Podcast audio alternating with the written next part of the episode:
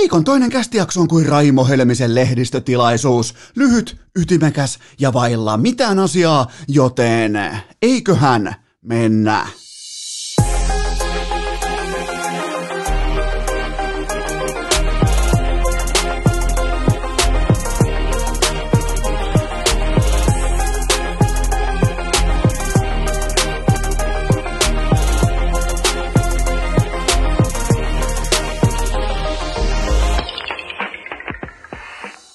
Tervetuloa te kaikki mitä rakkahimmat kummikuuntelijat jälleen kerran urheilukästin mukaan. On tiistai 11. päivä toukokuuta ja mä en usko pitkässä juoksussa, mä en usko etenkään laajalla otannalla, mä en usko määräänsä enempää sattumaan urheilussa, en etenkään silloin kun kyseessä on mikäpä muukaan kuin alfa-business. Se ei nimittäin ole sattumaa, että Michael Jordan päättää välittömästi sen sekunnin jälkeen, kun LeBron James hakee kaikkien aikojen shokkimestaruuden kesällä 2016.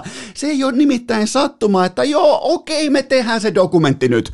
Me tehdään se The Last Dance juuri nyt, juuri tällä hetkellä. Ei muuta kuin purkitusvaihe käyntiin ja ulos tuossa sitten sattumoisin parin vuoden kuluttua, mutta nämä ei koskaan me nämä ei koskaan kävele sattuman kanssa käsi kädessä, että jotain vain satunnanvaraisesti tapahtuu ja sen jälkeen siihen pitäisi vähän niin kuin pystyä vaan nyökkäämään, että okei, nyt kävi tällä tavalla. Ei se tietenkään ole sattumaa, että joku alfojen alfa Michael Jordan päättää LeBron Jamesin kultajuhlien toriparaatin keskellä, että juu, se lienee nyt vähän niin kuin aika, että laitetaanpa se dokumentti purkkiin ja muistutetaan ihan koko maailmaa siitä kertalaakilla, että kuka ihan oikeasti on se alfa, kuka on se goat, ja samalla toimintaperiaatteella operoi totta kai myös Vladimir Putsku Putin, joka on voimakkaasti back ankara, kova, arvostettu, kunnioitettu kiekkomies. Nimittäin koko viikko, koko kuukaus on taas meukattu siitä, että kuinka Connor McDavid painaa yli 100 paunaa, kuinka Auston Matthews rikkoo 40 maalin rajan tynkäkaudella. No, mulla on teille faktoja, mulla on teille tilastoja, tää ei nimittäin ole sattumaa, että Vladimir Putsku Putin pelaa legendaarisen Game 7:insä juurikin tässä ajankohdassa, kun lehdet on täynnä McDavidia, ne on täynnä Matthewsia, ne on täynnä nykypolven supertähtiä, koska Putinin porukka voitti tämän kyseisen Game 7:insä maalein, miettikää, maalein 13-9. Vladimir Kyttyräselkä Putin painoi taululle peräti 8 tehtyä kaappia, joten tuokaa McDavid, tuokaa Matthews. Matthews nimittäin tällä kaudella 0,8 maalia per peli. No, otetaan vertailuun. Vladimir Putin 8 maalia per peli, joten ihan ei pysy nyt, kuulkaa, jenkkipoika pinnalla tässä mankelissa. Samassa ketjussa Vladimir Putinilla Pavel Bure, Aleksander Mogilni, pelkästään vain ja ainoastaan urheilullisista syistä. Ne tarvii ton sentterin itselleen, niiden on pakko vielä kerran vetää kamat päälle urheilullisista syistä.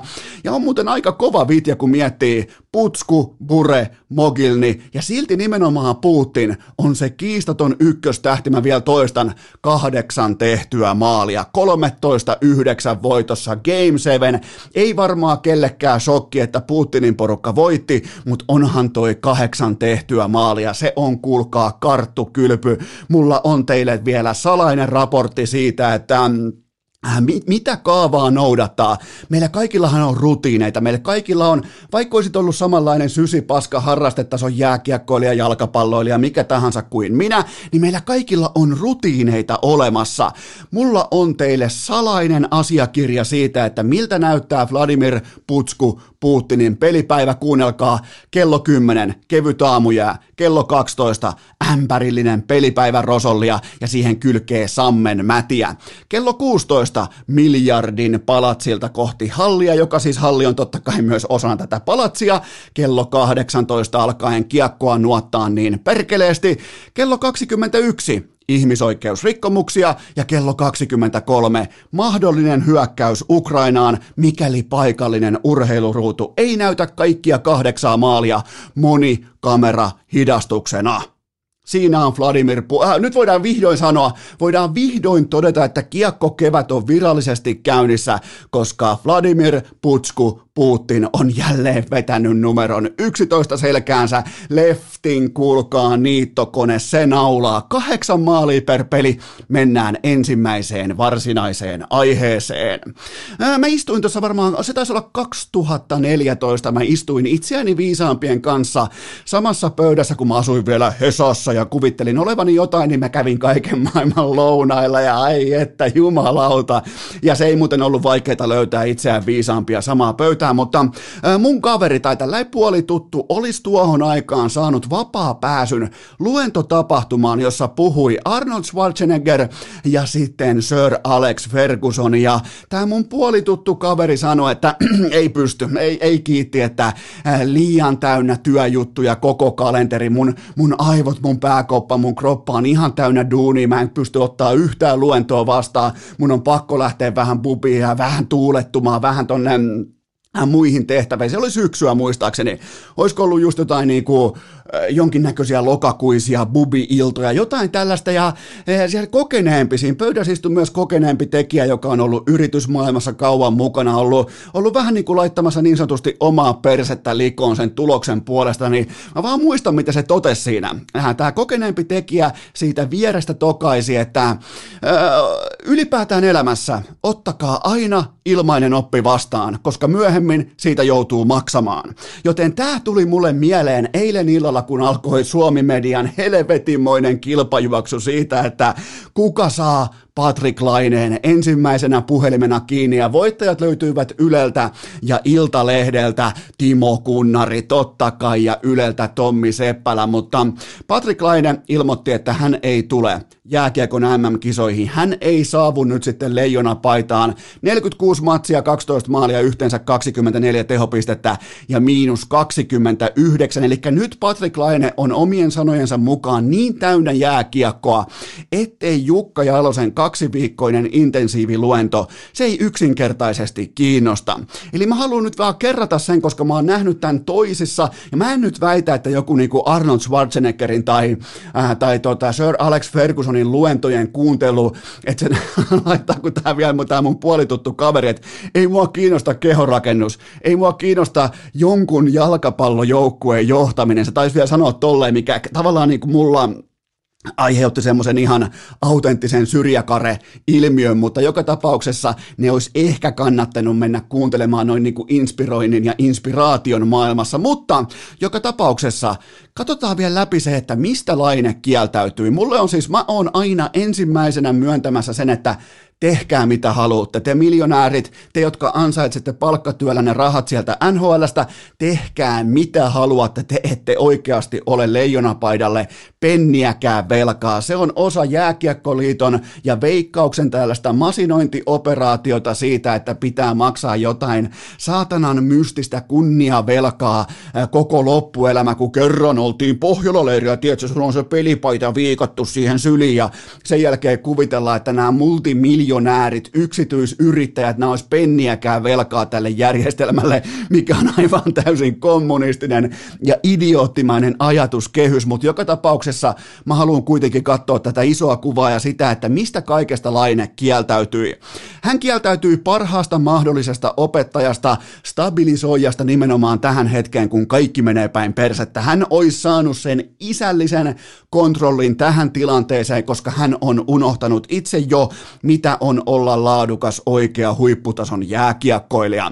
Hän kieltäytyi terveestä ja älykkäästä ilmapiiristä, joka ei ole John Tortorellan joukkue. Hän kieltäytyi kaikesta siitä maailmasta, missä hän olisi jälleen kerran ollut jo se nuori 23-vuotias, hyvä ettei maalinteko legenda. Hän kieltäytyi siitäkin. Ja samalla myös, totta kai, hän kieltäytyi absoluuttisesti mahdollisuudesta siitä, että hän muistaisi taas etäisesti, mitä on jääkiekko, mitä on viisikko pelaaminen, mitä on, nimenomaan mä haluan painottaa sanaa jääkiekko, koska se on myös itse pelivälineen Nimike, se on jääkiekko, mitä työnnetään jäällä eteenpäin, syötetään, lauotaan, siirretään, kuljetetaan. Ja se on unohtunut nyt ihan täysin tässä John Tortorellan fiaskojääkiekossa, jossa poltetaan jäätä, toivotaan, että kello on mun kaveri, toivotaan, että menee pomppu sisään, koska halutaan sitä enemmän ja tahdotaan sitä enemmän, niin...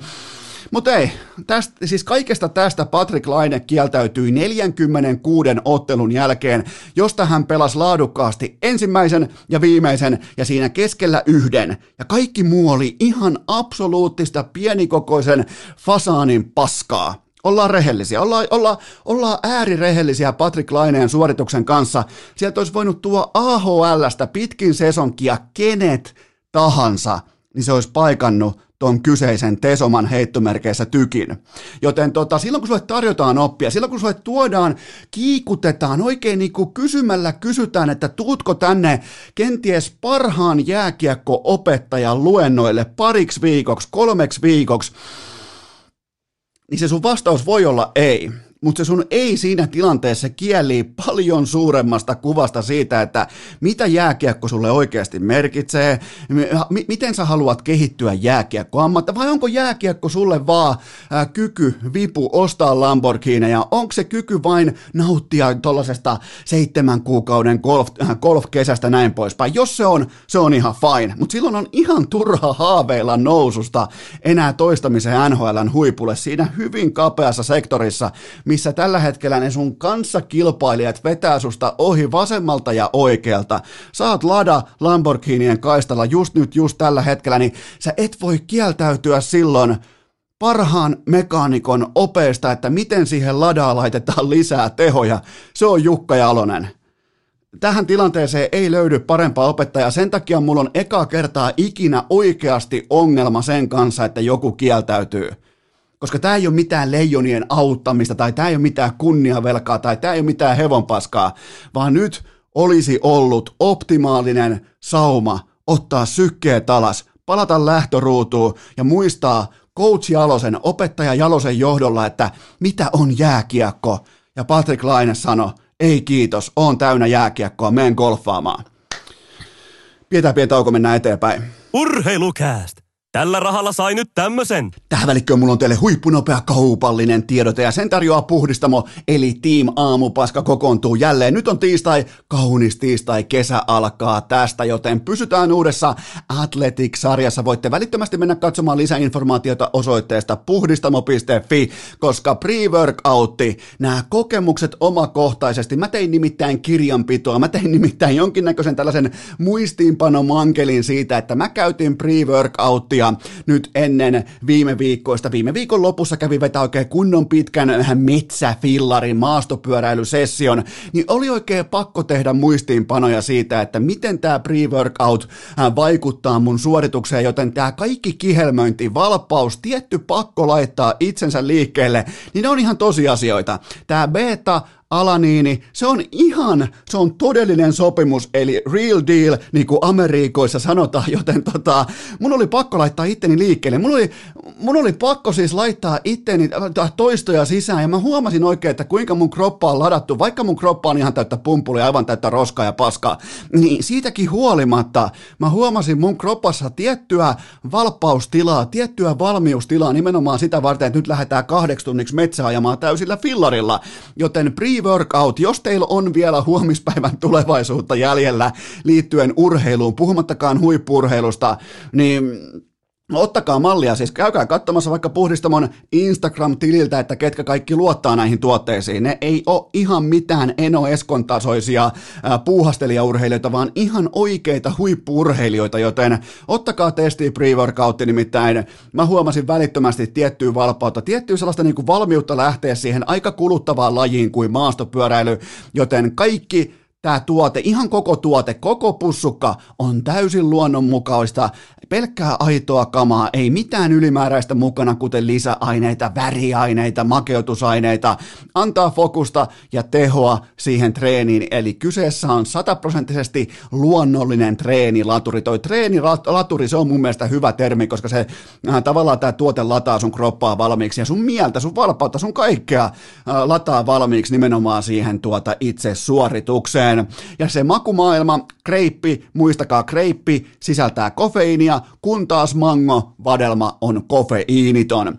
Ja vielä tähän oikeastaan kylkeen se tosiasia, että aiemmin kehuttu, laadukkaaksi todettu aminohappo, oikea tällainen aminohappo GOAT-paketti EAA, se on keskiviikosta, eli huomisesta alkaen myös tablettin muodossa saatavilla. Muistakaa EAA, jos ei pulverimuodossa maistu, jos ei ole shakeriä, jos et osaa hämmentää vettä ja tällaista jauhotyyppistä tuotetta, niin siellä on myös keskiviikosta, eli huomisesta alkaen tabletti muodossa EAA saatavilla. Sekin on totta kai täysin luonnonmukainen, sisältää 8 ehdotonta aminohappoa, joten menkää osoitteeseen puhdistamo.fi. Menkää siis Team Aamupaska. Nyt koko Team Aamupaska, johon on tullut mahtavasti. Meillä ei vaan mitään toimialaa, meillä ei mitään joukkoetta, meillä ei mitään kisaa tai tapahtumaa, mihin me voitaisiin osallistua, mutta Team Aamupaska on tullut tällä hetkellä todella komeasti ilmoittautumisia, joten menkää osoitteeseen puhdistamo.fi ja valitkaa elämässä laatu edellä. Tähän kylkeen myös huippunopea K18-tuoteinformaatio. Sen tarjoaa tuttuun tapaan Coolbet. Se on kuulkaa keskiviikko huomenna. Se on kerroinpäällikkö 5 huntia lisäpotissa. Ja sunnuntaina muuten, laittakaa jo pien lyijykynä rasti vaikka kalenteriin. Sunnuntaina pelataan kenties jälleen pokeria. Mulla ei ole tästä vielä ihan 100% vahvistusta rintataskussa, mutta mulla on sellainen etiäinen, että sunnuntaina pelataan. Eli 16. päivä sunnuntaina pelataan pokeria ja Eno Eskosta käsittääkseni myös tonnin bounty-jaossa. Joten laittakaa lyijykynällä K18, laittakaa nimenomaan sillä aikuisten lyijykynällä K18. 18 lyijykynällä, laittakaa kalenteriin merkintä, että sunnuntaina kenties bountivetoista pokeria tiedossa. Mulla on 1 poiminta tiistai-keskiviikko yölle, eli ensi yölle näin suomeksi ilmaistuna. Nyt mennään nimittäin NBAn maailmaan, ja sieltä napataan liuskalle New York Knicks. Se saa 5,5 paunaa etumatkaa vieraissa Lakersia vastaan, eli itse asiassa Knicks on tällä hetkellä kaikkea sitä, mitä Lakersin pitäisi olla. Tasapainoinen, monipuolinen, puolustaa laadukkaasti, kaikki tämä. Joten tätä nyt on otettu varmaan tuollain niin kuin New Yorkissa, Manhattanilla, isossa omenassa, varmaan tuollain 20 vuotta, ja se joukkue on tässä, joten mun liuskalle lähtee New York Knicks plus 5,5 paunaa Los Angeles Lakersin vieraana. Kaikki kampanjat Coolbetin sivustolta, kaikki pelaaminen totta kai älykkäästi, maltilla ja K18. Urheilukääst! Tavoitteena hankkeenin pääsykokeet, oma purjevene ja HCTPS:n osakkeet. Mulla on teille kaikki rakkaat kummikuuntelijat aika tahdikas kysymys ja se kuuluu näin. Mikäli katsoit eilen SM-liigan 3. finaalin, etkä ollut Kalervo Kummola, etkä uskonut vanhaan kaappikelloon, että jääkiekko Suomessa alkaa 18.30, ei tietenkään ala 18.30, jos pitää pystyä Turussa myymään viinaa aitioasiakkaille kello 3:00 kello 19 saakka, tietsä, niin kuin saavikaupalla, sieltä kontataan, ihan kun olisi vedetty lavapirtua, sieltä kontataan hallilta pois niin kuin suomalaiseen jääkiekkokulttuuriin totta kai kuuluu, mutta mikäli siis katsoit tämän 3. finaalin, mä kysyn teiltä, mitä näitte? Siis oikeasti mietin nyt, mitä sä näit? Mitä jäi käteen? Ei. Käteen ei jäänyt se, että Lukko voitti. Se ei voi olla yllätys kellekään. Käteen ei voi jäädä se, että Lukko on yksi 2000-luvun, varsinkin 2010-2020-luvun yksi parhaista SM-liigajoukkueista. Siinäkään ei ole mitään uutta. Käteen ei myöskään jäänyt se, että Pekka Virta otti aikalisän pelkästään sen takia, että kaikki näkee hänen uuden toppatakkinsa. Peak Performance, 700 €. Aikamoinen flexaus, mutta sopii Pekalle, koska Pekka on tällä hetkellä koskematon, Pekka on niin tyylikäs, Pekka jotenkin, mä nautin siitä, että Pekan joukkue voittaa, mä nautin siitä, että siellä on oma jakkara, baarijakkara siellä penkin takana, siellä on vähän lisähappea, siellä on hoitotoimenpiteisiin kuuluvia erilaisia kommervenkkejä, ja Pekka Virta johdattaa tätä porukkaa kohti vääjäämätöntä Suomen mestaruutta, mutta sekään nyt ei ole tänään se juttu, koska mä haluan katsoa isoa kuvaa, mä haluan katsoa pitkää juoksua, jopa niin kuin laajemmissa silmän aloissa, nimittäin kun mä kysyn teiltä, että mitä te näitte, niin kaikkien olisi eilen pitänyt pystyä viimeistään näkemään se, että me nähtiin kaukalossa tuleva NHL-tähtiluokan pelaaja Juuso Pärssinen.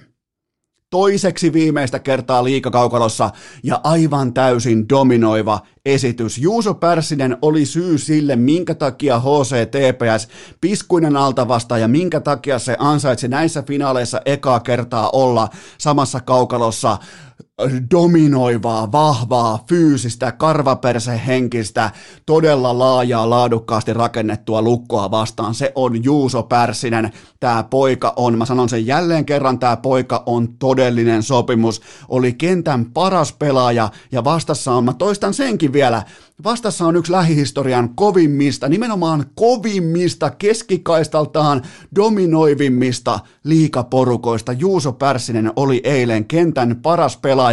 Ja tämä on nyt se, kun tehdään pojista miehiä. Tämä on nyt se tilanne, kun me ollaan nähty vaikka aikoinaan 2013, okei, ei loukkaantumisen takia finaaleissa saakka, Sassa Barkov, kentän paras pelaaja. 2016, Tapparan kultaruni, Patrik Laine, kentän paras pelaaja. Olisiko ollut 2015, saattoi hyvinkin olla, Sebastian Aho pienehköstä roolista huolimatta tärkeimmillä hetkillä Kärppien yksi parhaista pelaajista.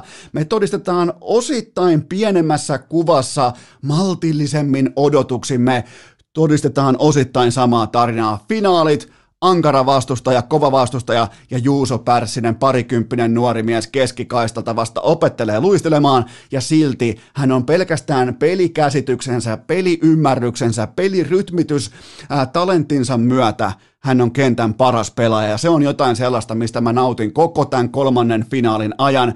Joten mietitäänpä nyt sitä, että kuinka pitkälle hän voi päästä. Nimittäin mä näen tuossa kaverissa, mä näen raaan talentin, joka on yhden rytminvaihdoksen päässä Mikko Rantasen kokonaisprofiilista. Itse asiassa Rantanen on melko oivallinen verrokki nimenomaan Juuso Pärssiselle. Kuunnelkaa. Isokokoinen leftin hyökkääjä, joka osaa käyttää kroppaansa kiekollisessa pelissä siten, että vastustajan pakki tuntee olevansa mankelissa pesukoneessa, tai sitten ihan vaan tällä niinku uhrausaltarilla koko ajan. Elikkä ymmärtää sen, että kun on siunattu freimillä, niin älä kätke sitä, älä pelkää, älä yritä olla kyttyräselkä grindaaja, jos sulle on annettu 190 senttiä vipua. Ja toinen verrokkipaan poiminta on se, että kummallakin löytyy tavallaan repaleisia kausia ennen lopullista läpimurtoa. Kumpikin pitkään, tavallaan niin kuin kumpikin näistä pelaajista, Pärssinen ja Rantanen, kumpikin oli pitkään ikään kuin taustaviulussa. Rantasella oli Lainetta, Ahoa, jopa Puljujärveä. Pärssisellä taas on ollut Lundelia, Kakkoa ja sitten vaikka aiemmin Aatu Rätyä, joten ei kuitenkaan ihan siinä etulinjassa.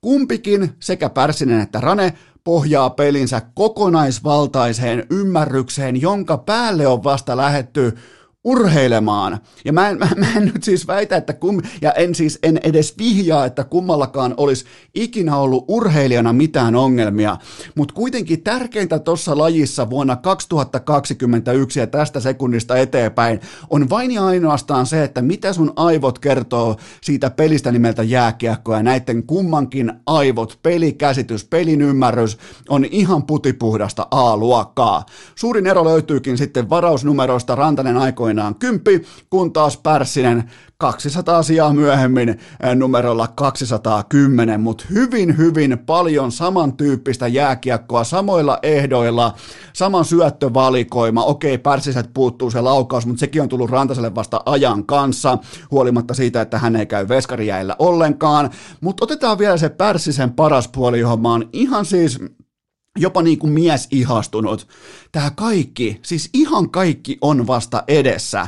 Me ollaan vasta nähty ripaus siitä, mitä hän voi olla, joten hän pelaa ensin jääkiekkoa oikein ja alkaa vasta sen jälkeen louhia itsestään urheilijaa, eli keskimäärin käyttäytyy päinvastoin kuin vaahtosuussa operoiva keskimääräinen suomalainen junnu. Eli ensin nostetaan Volvo penkistä, luistellaan saatanan kovaa, mutta sen jälkeen lähdetään pohtimaan, että jonain niin kuin ihan Jani Ritana, että niin muuten mihin mä olin luistelemassa? Mikäs se olikaan se tämän pelin tarkoitus? Niin Pärssisellä on tää puoli kunnossa ja 20 vuotta ikää. Pisteen päässä 50 paunan rajasta, kaikki matsit mukaan lukien tällä kaudella. fantastista jääkiekkoa. Se on se, mitä mä näin. Jokainen aina näkee omia poimintoja, omia kaikkea sitä, että jokaisella voi olla vaikka seurattava pelaaja, voi olla vaikka joukkueiden välinen taitotaso, voi olla vaikka voimasuhteet, finaalien kulku, mutta eilen mä havahduin siihen, että jumalauta, meillä on NHL-pelaaja tossa. Eikä siis mikään, että pärjää NHL:ssä, vaan siis NHL:n tähtiluokan pelaaja voi hyvinkin olla tuossa Nashville Predatorsissa, josta puuttuu keskikaista seuraavina vuosina kokonaan. Miettikää, se on tuossa Juuso Pärssinen, mä oon mun valinnan tehnyt, hän on matkalla NHL:ään. Miettikää, ei edes missään A-junnuissa mikään megatähti, pala kerrallaan rauhassa, loukkaantumisten jälkeen, ongelmien jälkeen nyt rikkomassa 50 paunan rajaa kokonaismitassa tämän kauden osalta. Joten ja tää on vielä, mun on pakko sanoa tää. Tämä on vielä sellainen pelaajaprofiili, jota Jukka Jalonen ei pelkää kutsua Leijoniin. Olisiko jopa yllätyskutsu? Olisiko jopa sieltä kaikkien pöytäkirjojen ulkopuolelta tämän kauden, tämän kevään, tämän dominanssin jälkeen, koska toi Lukon porukka on ihan kuin, Lukon porukka on ihan kuin vastustajien maajoukkue tuolla kisoissa, hyvä, varsinkin keskikaista, hyvä ettei maajoukkue tasoa. Ja Pärssinen piti niitä käytännössä räsynukkenaan paikoin eilen siellä humalaisten aitiovieraiden keskellä. Joten tässä on se opetus. Tässä on se tarina. Tässä on se ainakin mun mielestä tärkein tarina tähän saakka näistä finaaleista, koska me tiedetään jo tuleva mestari, me tiedetään miten tässä tulee käymään, mutta me ei välttämättä tiedetty vielä kevään alkaessa sitä, että meillä on valmis tulevaisuuden tähtiluokan NHL-sentteri, joka on tullut ihan pusikosta mukaan pala kerrallaan, tavallaan niin kuin suomalaisen jääkiekon, kotimaisen jääkiekon eturiviin Juuso Pärssinen, joten olisiko Jukka Jalosella, miettikää, olisiko Jukka Jalosella jopa tällaiselle peliä ymmärtävälle, tahdikkaalle, pelin rytmittäjälle, sentterille, olisiko tossa sauma tehdä Jukka Jalosen? Se on nimittäin, se ei ole koskaan pelännyt kutsua vaikka huippukuntoista Mikael Granlundia tai huippukuntoista Kaapo Kakkoa, aikoinaan Patrik Lainetta, näin poispäin, Sebastian Aho ja kumppaneita. Olisiko tässä jatkumoa? Mä en kysy, kansa kysyy, mutta tässä voisi hyvinkin olla nyt se sauma, että Jukka Jalonen vetää Pärssisen mukaan ja kaikki ymmärtää sen jälkeen, kun merta ranta selostaa ja 2 miljoonaa ihmistä katsoo, niin kaikki ymmärtää samaan aikaan, mitä minä ja sinä ymmärretään jo nyt. Toi jätkä on real deal, eli todellinen sopimus. Mennään vielä NHL:n puolelle. Me pysytään oikeastaan ikään kuin vahingossa. Tässä ei ollut minkäännäköistä aasinsiltaa tai minkäännäköistä rakennelmaa tai narratiivin kuljetusta välissä, mutta urheilussa on kuitenkin olemassa asioita, jotka ymmärtää vasta sitten, kun sen itse näkee. 38-vuotias Pekka Rinne jätti hyvästit Nashvillen mahtavalle kotiyleisölle viime yönä, ja millä tavalla 30 torjunnan nollapeli, 683 pelattua ottelua NHL:ssä, GAA 2,44, torjuntaprosentti 91,7, 1 voitettu vesina, 1 finaalit, organisaation kasvot suurin piirtein 12 vuotta yhteen soittoon, siis se nimenomaan se pelaaja, kun kysytään pitkin tuolla kylän raittia tai missä tahansa, että annetaan termi Nashville Predators, mitä tulee ensimmäisen mieleen, tulee ensimmäisenä mieleen Pekka Rinne ympäri maailmaa, ympäri kiekkomaailmaa, joten torjui nuoren ja nousevan uudisjoukkueen 10 kertaa pudotuspeleihin tuossa 12 vuoden niin kuin face of the franchise aikaikkunassa, eikä tarvitse. Nyt meidän ei tarvitse kirjoittaa mitään kirjeitä, ei tarvitse tehdä sen suurempia johtopäätöksiä tai analyysejä, riittää vain nauttia siitä videomateriaalista, miltä näytti kanssapelaajien, vastustajien ja fanien ilmeet viime yönä. Se on arvostusta, se on kunnioitusta, se on veljesrakkautta. Se on kaikkea sitä, minkä takia vedetään varusteet päälle ensisijaisesti. Ja sitten kun vielä mietitään, että ne pudotuspeleihin valmistautuvat tähtipelaajat, ne on puvut päällä siellä alakerrassa jään tasolla, tulee erikseen halaamaan Kempeleen jättiläistä, niin hienoja hetkiä. Ihan nousee siis karvat pintaan, nousee kylmät väreet, näin poispäin, koska tollaista arvostusta ei voisi toivoa paremmalle pelaajalle ja ennen kaikkea paremmalle, tyylikkäämmälle ihmiselle kuin Pekka Rinteelle. Eikä ne tilastot, eikä ne palkinnot, Eikä tavallaan se voittaminenkaan tai pelipaikan dominanssi NHL:ssä pitkään, vaan se horjumaton class, se tinkimätön tyyli ja tyylikkyys joukkuelajin ytimessä, silloin kun tulee lunta tupaa, silloin kun ollaan kaapin päällä, niin Nashvillen organisaatio on voinut luottaa kohta jo 15 vuotta suurin piirtein siihen, että meillä on päivästä huolimatta, meillä on swingistä huolimatta, meillä on aikakaudesta huolimatta, meillä on aina sama Pekka Rinne tässä joukkueessa, eikä vain töissä, vaan sydämeltään aidosti nimenomaan keltainen, keltainen Tartsan, aidosti aina Nashvillen puolesta kaikissa tilanteissa, joten yksi kaikkien aikojen suurista suomalaisessa jääkiekossa paita tulee löytymään aika pikapuoliin Nashvillen höyrytalon katosta, ja meille suomalaisille kyseessä on ikuinen Hall of Famer Pekka Rinne, joka pelasi viime yönä viimeisen runkosarjaottelunsa mahtavan ikimuistoisen kotiyleisönsä edessä, ja miettikää vielä, mä haluan todeta, vaikka nyt tällaisen niin kuin uran hahmottamisen, sen kunnioituksen äärellä on mun mielestä tarpeetonta puhua mistään ottelusarjoista tai yksityiskohdista, mutta jos te katsoitte sitä meininkiä, nyt kun siellä on jengiä, Tennesseeissä on rokotettu, Nashvillessä saa ottaa porukkaa hallille, ei ole muuten kauhean helppo paikka mennä pelaa jääkiekkoa.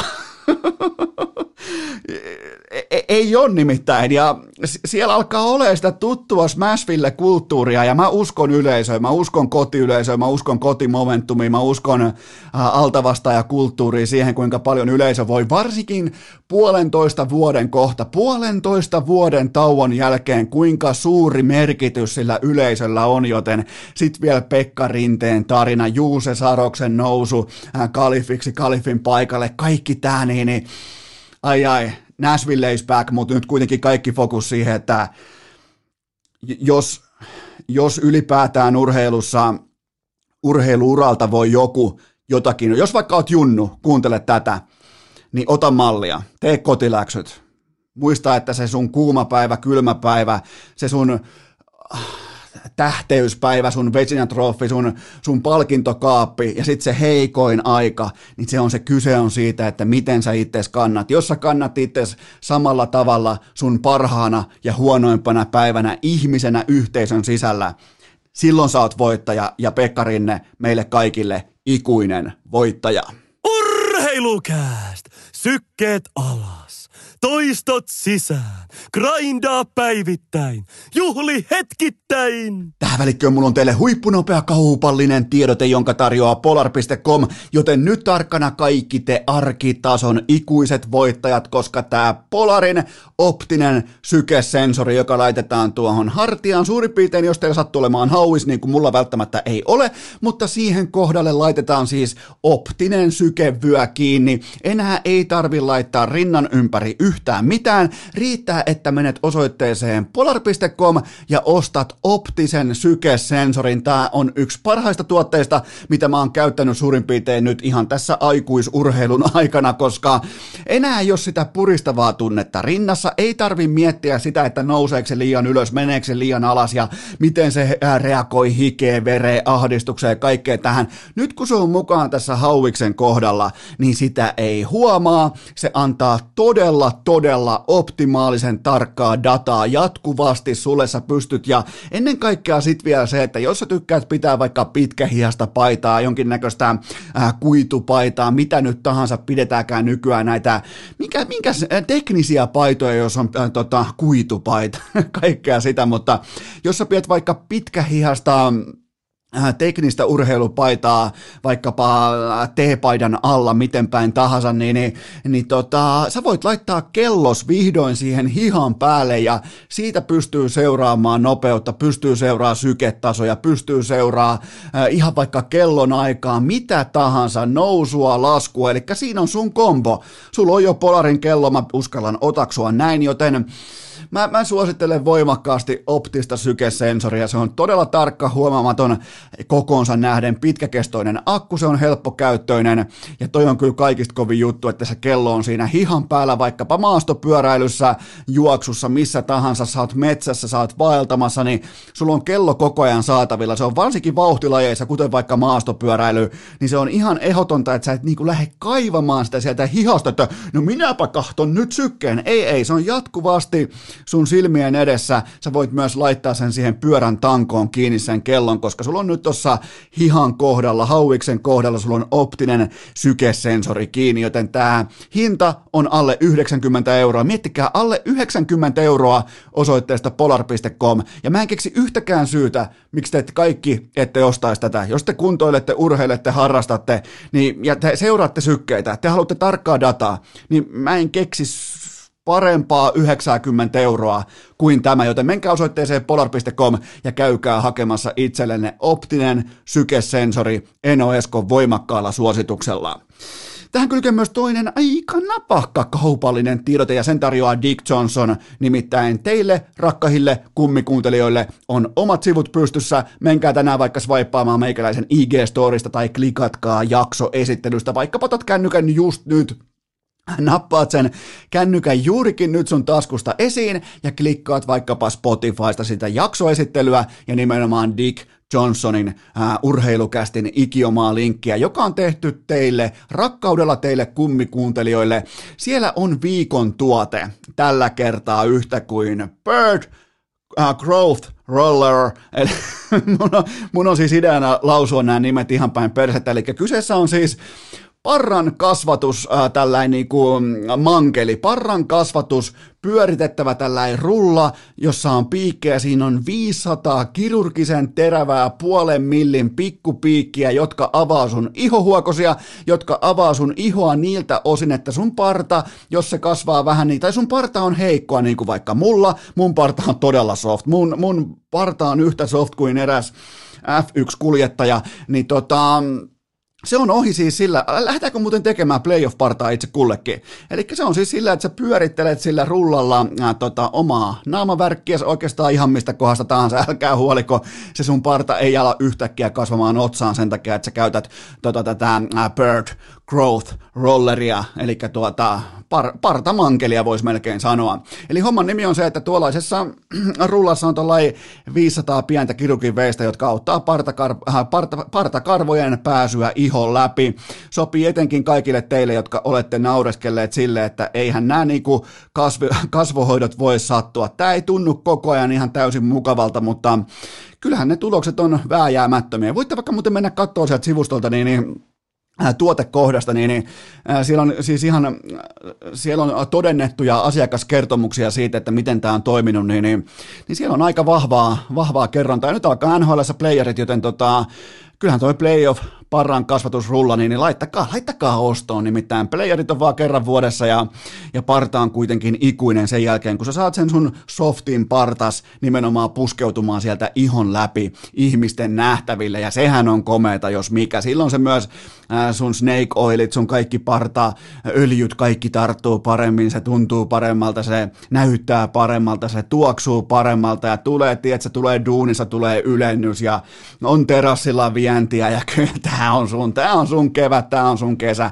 joten menkää ostamaan meikäläisen IG-storista vaikkapa partamankeli, niin siitä se lähtee, ja muistakaa kaikki keväiset miesten tuotteet saman katon alta Dick Johnsonilta, käyttäkää ensikertalaisena koodia urheilu, saatte 20% alennusta, joten koodi ensikertalaiselle on urheilu ja sillä saa 20% alennusta, joten ei muuta kuin ostoksille. Urheilukääst!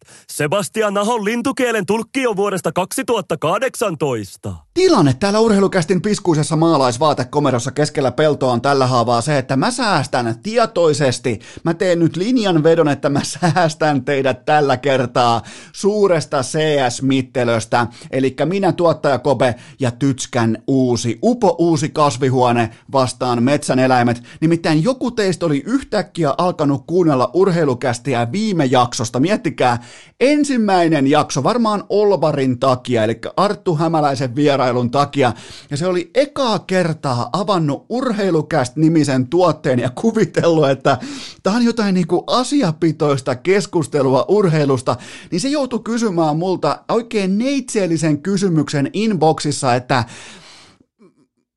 mitä vittua sä höliset? Miksi sä puhut jostain fasaanista ja jäniksistä ja valkohäntäpeuroista ja mitä helvettiä siellä tapahtuu? Että oot sä ihan täysin terve tapaus vai mitä niinku, onks mä missannut jotain? Mä sanon, että et ole missannut yhtään mitään, että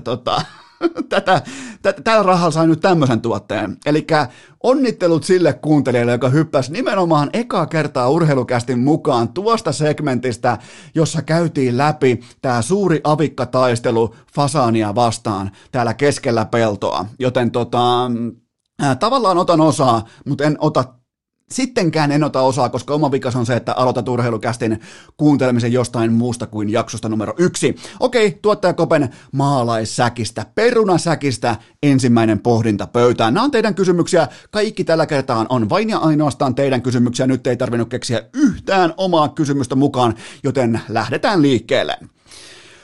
Onko Arttu Ruotsalainen Leijonien ykköshyökkäjä MM-kisoissa?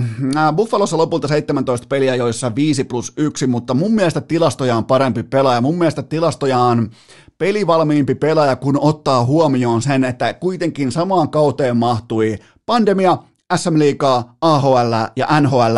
Mun mielestä todella tervepäinen, Jukka Jalosen näköinen pelaaja, monikäyttöinen sentteri, laituri, mitä tahansa, mikä rooli tahansa. Voi olla se viimeistelijä, voi olla se pyramidin huippu, mutta voi ennen kaikkea olla se mahdollistaja, fasilitaattori, nimenomaan se edunluoja. Joten mun papereissa Arttu Ruotsalainen, niin kauan kuin toisin ilmoitetaan tai linjataan, mun papereissa Arttu Ruotsalainen on tämän Leijonien MM-ryhmän kiekollinen johtotähti. Ja mun mielestä siinä ei ole mitään ihmeistä. Mun mielestä kyseessä on todella tervepäinen, älykäs huippujääkiekkoilija, joka on tavallaan niin kuin vasta kapitalisoimassa sitä kaikkea potentiaalista, kaikkea duunimääräästä, kaikkea mitä pienkokoinen tällainen niin kuin piskuinen hyökkääjä joutunut tekemään enemmän kuin ne, jotka on saanut kaiken suoraan kouraan. Joten mä oon helvetti iloinen siitä, että Ruotsalainen on nyt myös Leijonissa ja hän on statuksella NHL-vahvistus. Mä tykkään siitä, mun mielestä oikea, laadukas, älykäs, järki edellä pelaava jääkiekkoilija, joten siinä on Jukka Jalosen syömä hammas. Seuraava kysymys. Mikä oli John Tortorellan perintö Columbus Blue Jacketsille? Mun mielestä tässä yhteydessä pitää pystyä jakamaan erikseen, tai niin kuin näkemään koko tämä 6 vuoden tarina ennemmin kuin tämä absoluuttinen fiaskokausi, joten siellä on todella mittava perintö, kun puhutaan Blue Jacketsin tietynlaisesta jalansijasta ja uskottavuudesta NHL:ssä. Taistelu, auktoriteetin, vanhan liiton kunnioitus, periksi antamattomuus, defensiivinen joukkue ensin jääkiekko, josta kukaan ei pääse ikinä missään olosuhteissa lipsumaan.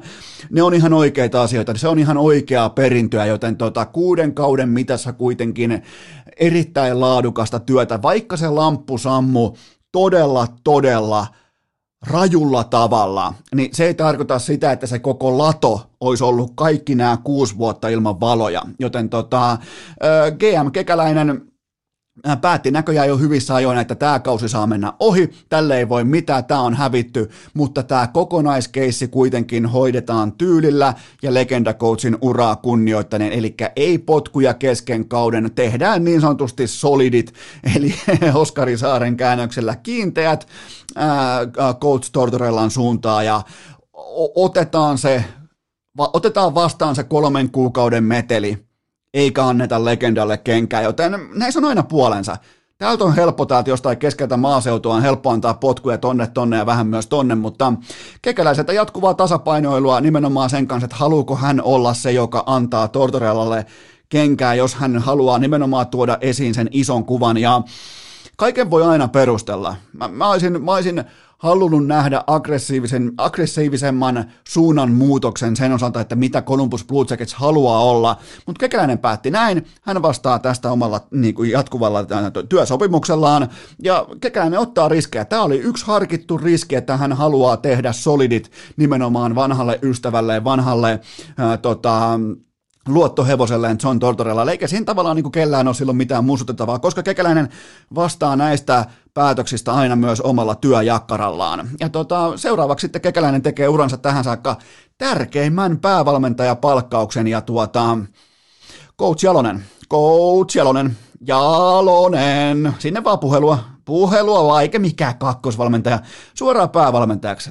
Se on siinä, se on se legacy, se on se perintö suomalaiselle jääkiekolle, se on se, mistä Kekäläinen tullaan muistamaan, kun hän uskaltaa kaivaa, tietsä, sieltä Armaanin 4 tonnin puvun alta sen hauiksen esiin ja näyttää kaikille, että mä oon se, joka tuo eurooppalaisen päävalmentajan, mä oon se, joka avaa sen sillan tohon, mä uskon tähän konseptiin, me lähdetään rakentamaan joukkuetta tähän suuntaan, ja se on siinä. Siinä se on, nyt on niinku kaikki on pedattu, ihan kaikki on pedattu, ja vielä kun Jalonen valmentaa nyt huippuluokan MM-kisat, sanotaan vaikka, että Leijonat on vaikka top 4, Leijonat on vaikka finaalissa, mikä olisi ihan jälleen kerran uskomaton suoritus, niin silloin se itse CV, tuore CV, CV-päivitys hiljentää kritiikin jo etukäteen. Tuossa hyvin sisäänpäin hengittävässä NHL-kulttuurissa, missä kaveri palkkaa toista kaveria ja kolmas kaveri tulee mukaan ja sekin palkataan mukaan, koska se on kaveri.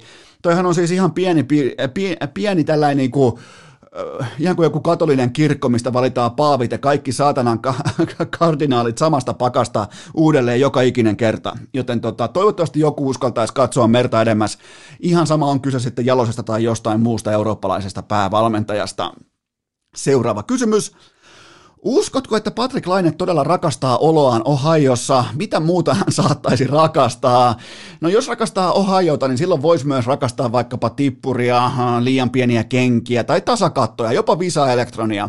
Joten aika rohkeita sanoja sellaiselta pelaajalta, joka on kerran jo vivuttanut itsensä ulos Winnipegistä, joten mä olisin ehkä valinnut toisenlaisen lauseen rakenteen tähän, mutta rakkaus on rakkautta, ja Laineella on siis rakkautta nimenomaan Columbusta kohtaan, ja haluaa jatkaa uransa siellä ehdottomasti, koska kaikki on hyvin, ja Laine ei ole koskaan valinnut sitä kultaista keskitietä tai antanut sellaisia ympäripyöreitä vastauksia, ja sen takia me rakastetaan ja vihataan Patrik Lainetta joskus jopa samassa lauseessa. Laine tulee tekemään sinitakkien kanssa ison tilinauhamerkinnän, ja paine asetetaan, nyt siis mielenkiintoinen tilanne on se, että paine tullaan asettamaan sen mukaan, että mitä siinä kuitissa lukee. Siinä kuitissa tulee lukemaan todennäköisesti 9 miljoonaa ja 1 vuosi tai jotain vastaavaa. Ja ensi kaudella sitten ei enää kelpaa tällaiset niinku, tämä oli täysin minun vikani, tämä on täysin minun syytäni, tällaiset niinku yhteenvedot. Ne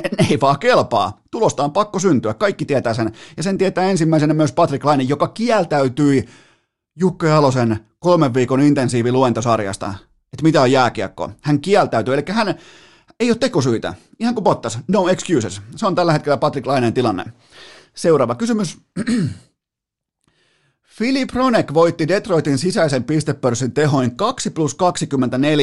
ja hän teki kumpaisenkin osumansa tyhjään maaliin. Voitko kuvailla, että miten tämä on mahdollista? Tästä kysymyksestä kiitokset eräälle kummikuuntelijalle. Tämä oli vissiin kaivettu esiin jossain keskustelupalstalla tyyliin Redditissä tai jossain. Tälle niin kuin erikoisia NHL-tilastoja lähdetty kääntämään ylös alasin, ja onhan toi jotenkin niin kuin punasiipimäisen kaunis suoritus, voittaa joukkueen sisäinen pistepörssi saamatta kiekkoa kertaakaan veskarin selän taakse, niin siinä on oikeastaan kaikki se, mitä Detroitista täytyy tietää tässä vaiheessa viime vuosien osalta. Vertailun vuoksi Connor McDavidillä pelkästään YV-pisteitä 35 kappaletta, versus tämä Pronekin 26 tehopisteen totaalisaldo ja hirviökausi. Mutta joo, toi, että et laita kiekkoa kertaakaan veskarin selän taakse ja voitat pistepörssin NHL-joukkueen sisäisellä tasolla, niin se on ikuinen legendastatus. Seuraava kysymys. Mitä tapahtuu seuraavaksi? Otetaan vielä kerran alusta. Mitä tapahtuu seuraavaksi Jack Eichelin ja Buffalo Sabresin välillä? No jonkun pitää nyt uskaltaa repäistä ensinnäkin laastari. Kertakiskaisulla pois. Ihan kylmästi vaan laastari. Kaikki tietää sen, kun on pipi jalassa tai kädessä, niin se laastari on vähän ikävä siinä, jos sä lähdet sitä hivuttamaan tai lähdet niinku, jotenkin kevyesti nyppimään, niin sehän menee päin persettä. Mutta kun sä rykäiset sen laastarin kertakiskaisulla pois, niin kaikki osapuolet voittaa, joten tää on helvetin noloa jo. Nyt tää $80 miljoonan investointi joutuu käymään lääkärihoito historiansa median kautta läpi. Siltä on poltettu maahan saakka, ottakaa nyt se laastario irti ja laittakaa Eichel kaupaksi. Tässä ei ole mitään muuta lopputulemaa, tämä on ihan selvä tapaus, tämä on vastaava kuin Aaron Rodgers ja Green Bay Packers tällä hetkellä NFLn puolelta. Ja sama pätee myös Rasmus Ristolaiseen. Itse asiassa mä en koskaan nähnyt NHL-pelaajia näin avoimina treidihalujensa suhteen exit-haastatteluiden kohdalla tai niiden aikana kauden mitassa. Ihan käsittämätöntä, siis ihan täysin käsittämätöntä, että franchise-pelaajat joka lauseessa, joka kysymykseen vastaa, että hei, mä oon ihan täysin ok sen kanssa, että mä lähden helvettiin vaikka seuraavalla junalla täältä. Ihan mihin tahansa, siis ihan mihin tahansa. Tää on käsittämätöntä, tää on noloa, tää on surullista, ottakaa se laastari irti. Seuraava kysymys. Voitko antaa ohjeet, että miten ihmeessä saan katsottua X? Joo, katos vaan. Voitko antaa ohjeita, että miten ihmeessä saan katsottua SM-liigan peleistä yksittäisiä tilanteita pikakoosteina, vai olenko vain liian luokaton etsimään? Älä huoli, me kaikki muutkin etsitään, mutta kukaan ei löydä mitään, ja se johtuu siitä, että SM-liiga antoi neuvottelupöydässä oikeutensa pois kaikkeen liikkuvaan kuvamateriaaliin. Eli esimerkiksi vaikka SM-liigaseurat, joita on siis yhteensä 15 kappaletta, nämä seurat saa tehdä tämän sopimuksen myötä vain ja ainoastaan 10 videonostoa per viikko somekanaviinsa. Joten 10 videonostoa, mikä nyt on siis, mut tämä on siis, tuntuu jotenkin niin kuin 2021 edes, jotenkin, ettei puhu edes huippu-urheilusta tai bisneksestä ylipäätään, kun puhutaan tällaisista rajoituksista, mutta tämä on tilanne. Eli tämä on siis ihan sama asia kuin vaikka autokauppa hirtäisi itsensä sopimukseen, ettei se saa pitää autoja esillä. Siis toi esillä oleva tuote, jääkiekon SM-liiga, nuoret supertähdet, ratkaisijat, yksilösuoritukset, hauskat viraalihitit, niin se on se näkyvyys. Se on se orgaaninen näkyvyys, jota fanit jakaa toisilleen pitkin Twitteriä, Facebookia, Instagramia, mitä tahansa, orgaaninen näkyvyys. Ja liiga neuvottelupöydässä on päättänyt, nää, fuck it, annetaan kaikki oikeudet Seemorelle, Telialle, jotka yksinkertaisesti niitä ei vaan riittävästi, niille ei ole tehoa, niille ei ole henkilötyövoimaa riittävästi tehdäkseen riittävästi materiaalia nimenomaan videomuodossa faneille nähtäväksi. Niin ihan miten tahansa isoja tilanteita, merkittäviä tilanteita, se asia tapahtuu nyt.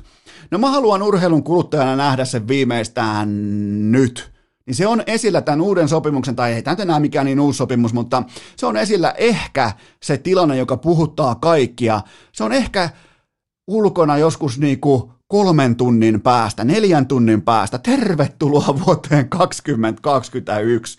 Ja syy ei ole Seemoren, se ei ole Telian, se ei ole kenenkään muukaan mediatalon, vaan syy on SM-liigan ja vain ja ainoastaan SM-liigan. Ne on antanut neuvottelupöydässä pois jotakin, mikä on niille siis aivan täysin elintärkeää, orgaaninen, fanilähtökohtainen näkyvyys.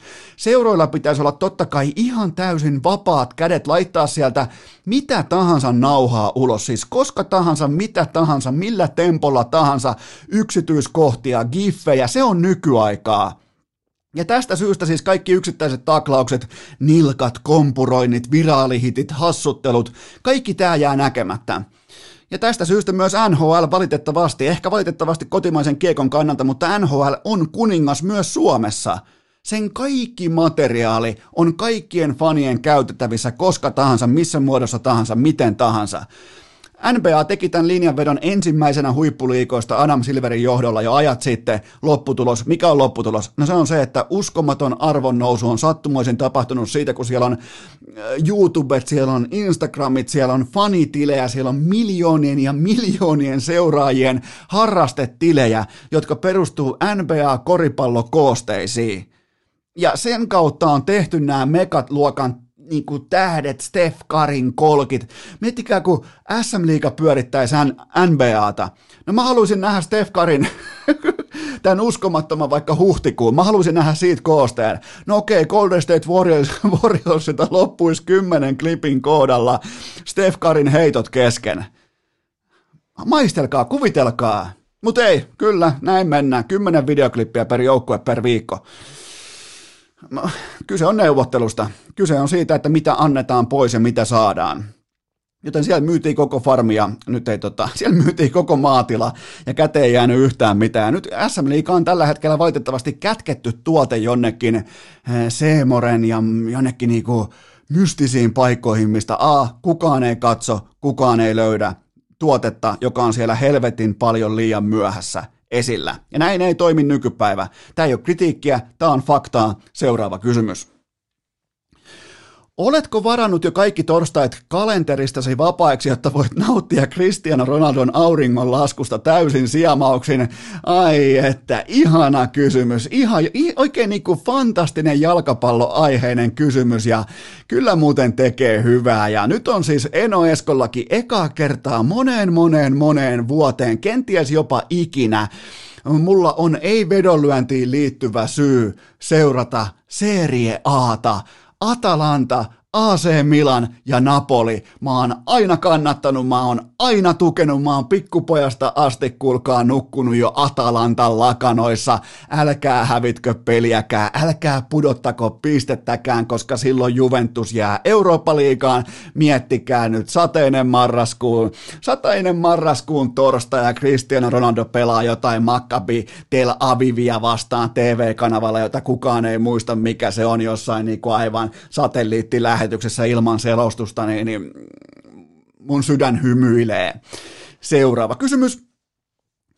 Kuka kruunataan La Ligan mestariksi ja miksi? No valitettavasti tämä nyt tulee olemaan sitten Diego Simeone ja Atletico Madrid. Eli siellä on nyt sitten Simeonen Diegolla 42 miljoonaa vuodessa palkkanauha ja pelkkää peruuttelu jalkapalloon. Heillä on edessään valitettavasti puistokävely ja varmat 9 pistettä. Itse asiassa Real Sociedad voi antaa juoksurahoistaan heti tuohon ensimmäiseen matsiin nyt sitten näistä 3, mutta sitten onkin vastassa pelkkää Puotinkylän valttia ja Asikkalan raikasta, joten anti-jalkapallo ja 22 päästettyä maalia. Miettikää, puolustamalla voittaa La Ligan mestaruuden sarjassa, jossa jokainen dollari, jokainen euro, jokainen velkavipu euro nimenomaan näiden seurojen tiimoilta, kun kaikki on 500 miljoonaa velkaa, niin jokainen euro käytetään hyökkäystalenteihin ja anti-jalkapallo voittaa mestaruuden, joten pitäkää tunkkinne. Seuraava kysymys. Mikä on analyysisi DK Metcalfin 100 metrin pyrähdyksestä? Aika oli lopulta 10.37. Se on ihan ok aika kuitenkin lajia harrastamattomalta 194 senttiseltä ja 105 kiloiselta NFL-laita hyökkääjältä. Ei toki voittanut nyt eikä päässyt siis olympialaisiin, mutta kävi ainakin kokeilemassa ja Suomen ennätys ei mennyt rikki. Se oli ehkä vähän pettymys. Tommi Hartonen ja 10.21 on siis tätä selvästi parempi aika ja se, mikä on käsittämättömintä, niin amerikkalaiset yleisurheilupellet, ne pahoitti mielensä siitä, että DK Metcalf tuli heidän radoilleen juoksemaan nyt ja niin kuin trivialisoimaan heidän työntekonsa. Koko ton yleisurheiluporukan tuolla USAssa pitäisi palvoa maata Metcalfin NFL-jalkojen alla, koska se siirsi ESPN:n, se siirsi NBC:n, se siirsi Foxin, se siirsi koko mediafokuksen 100 metrin juoksuu 10 sekunnin ajaksi. Se on lottovoitto, siis siellä pitäisi jakaa hedelmäkoreja, suklaalevyjä.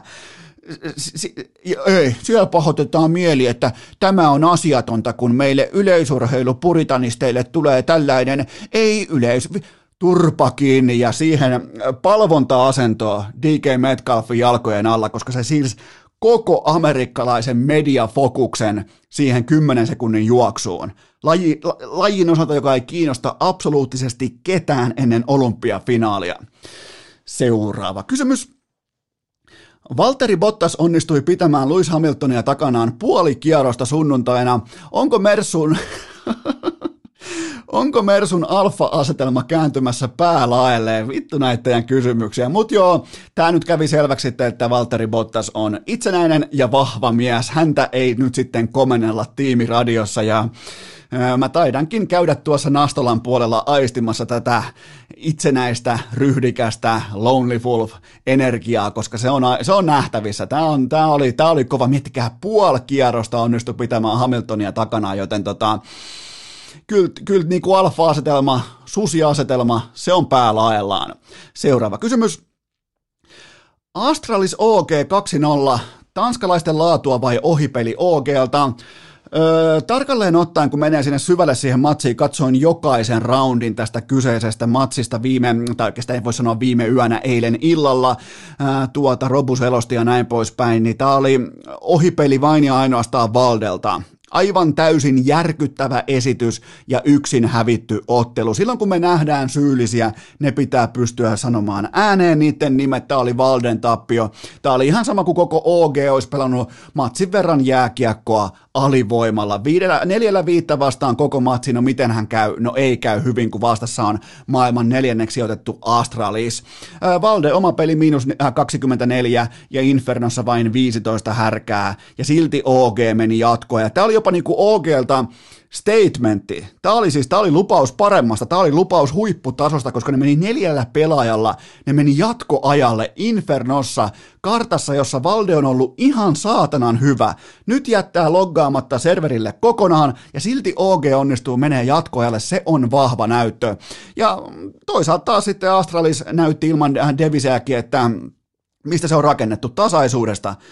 Kaikilta jätkiltä jälleen kerran, kaiken kuivuuden keskellä, ihan tismalleen identtinen suoritus. Ihan kaikki pelaajat, täsmälleen samaa puuta ja pullaa koko ton 2 kartan mitassa. Ja mä en anna tälle ottelulle mitään niinku katastrofipainoarvoa siitä syystä, että OG pelasi alivoimalla ja ne 4 muuta pelaajaa, kaikki muuta pelaajaa pelasi ihan maailman huippu CS. Joten itse asiassa mä merkkaan tästä tappiosta huolimatta OGlle plussan siitä syystä, että tuo joukkue on tämän jakson teemaan mukailen real deal eli todellinen sopimus. Seuraava kysymys. Valmistellaan kaverin kanssa podcastin aloittamista. Onko heittää yhtään neuvoa yhteistyökumppani etsintään? On. Laittakaa ne toistot sisään ja biitatkaa markkina ja menkää ovelle kyttäämään. Ihan siis kylmästi vaan lyijyttämään. Menette kertomaan, kuinka perkeleen hyviä ootte ja menette kertomaan, kuinka te mullistatte tämän tai tämän yhtiön koko mainostrategian ja näin poispäin. Sen verran vihjan, että ne mainostajat ei tuu kotoa teitä hakemaan. Ei varsinkaan, jos muutatte keskelle peltoa. Se on varsinkin ihan kylmä tosiasia, joten se on lyijyttämistä, se on vääntämistä, se on itsensä nimenomaan, kun löydätte paikan, jossa onnistutte puhumaan itsestänne korvaamattoman, silloin olette tehnyt jotain oikein. Ja sen kautta, mutta ensin ne toistot sisään. Ja ensin kannattaa myös määritellä se, että mitä te ette ainakaan mainosta, koska se putsaa pöytää oikein mukavasti heti kärkeen. Mulla vaikkapa alkoholi, tupakka, erilaiset kulutusluotot, pikavipit, kaikki nämä, niitä tarjotaan, varsinkin pikavippejä, kulutusluottoja tarjotaan ihan törkeästi koko ajan, ja mä oon hylännyt ne kaikki. Mä oon varmaan hylännyt aika vinon pinon tarjouksia tässä reilun 300 jakson mitassa. Ja kyllähän se teidän lopputuote, se määrittelee sen, että miten siihen tulee rakentaa kumppanit ympärille. Ja se vaatii nimenomaan ison kuvan näkemistä, hahmottamista ja ylipäätään mainosalan perusperiaatteiden ymmärtämistä. Ja se on vähän sellainen game, että se joko on hallussa tai ei ole hallussa. Ja se podcast-maailmassa, niin no en nyt pysty suoralta kädeltä, en pysty mainitsemaan hirveästi muita kuin urheilukästi, jolla se on hallussa, se kokonaiskuva. No Petopodi, mutta niillä on niin paljon omaa rahaa, niillä on taas niin paljon kapitaalia, Kukko, jumalauta, siellä on Tulikiven takka, saatana maksaa enemmän kuin urheilukästi koko tuotanto, mutta tärkein on kuitenkin se lopputuote. Se kaikki on alisteista sille lopputuotteelle, sen pitää olla kunnossa, ja se on joko kunnossa, tai sitten se on mainostajan silmissä kuollut. Siinä on tylyjako, se on iso jako, mutta se on rehellinen jako. Ja itse asiassa me kaikki kästäjät ollaan viimeistään syksyllä arkussa, koska kellarinörtti Miika Arponen aloittaa syksyllä oman podcastinsa. Mikähän tulee nimeksi? Mä annoin ehdotuksen jo, että se voisi olla McData-Jeesuksen ylösnousemus. Ei saanut kannatusta nyt sitten itse Arposen kohdalla, mutta joka tapauksessa hän aloittaa podcastinsa syksyllä, joten me kaikki muut voidaan sulkea mikrofonit viimeistään siinä vaiheessa. Se oli siinä. Se oli sellainen tiistai. Mä haluan vielä onnitella. Mulla on synttärionnittelut. Kummikuuntelija Tomi Mikkonen ja hänen legendaarinen takareitensä Jäpsin piskuinen kärkipelaaja, todellinen kyttyräselkägrindaaja. Tänään oikein hyvää syntymäpäivää ja samaan hengenvetoon mä annan myös Tuukka Ritokoskelle huomautuksen pyramidihuijauksesta sinne aamulypsyn studioon. Joten siinä on onnittelut, siinä on huomautukset, nyt tehdään sellainen juttu. Tehdään yhdessä, otetaan oikein jälleen kerran virtuaalikädestä kiinni ja tehdään sellainen juttu, että torstaina jatkuu. Ei kutsu kokiksella, vaan lökis toliksella. Tää et tuu muuta tarvii, kun lasi puutas parlii, niin auta kolisemaan. Ei kutsu kokiksella, vaan lökis toliksella. Tää et tuu muuta tarvii, kun lasi puutas parlii, niin auta kolisemaan. Kiitos, että olette pysyneet pykälässä tähänkin asti. Toivotan teidät kaikki tervetulleeksi myös jatkossa. Muistakaa nauttia elämästä arjen vastoinkäymisistä huolimatta. Allekirjoittanut kiittää ja kuittaa.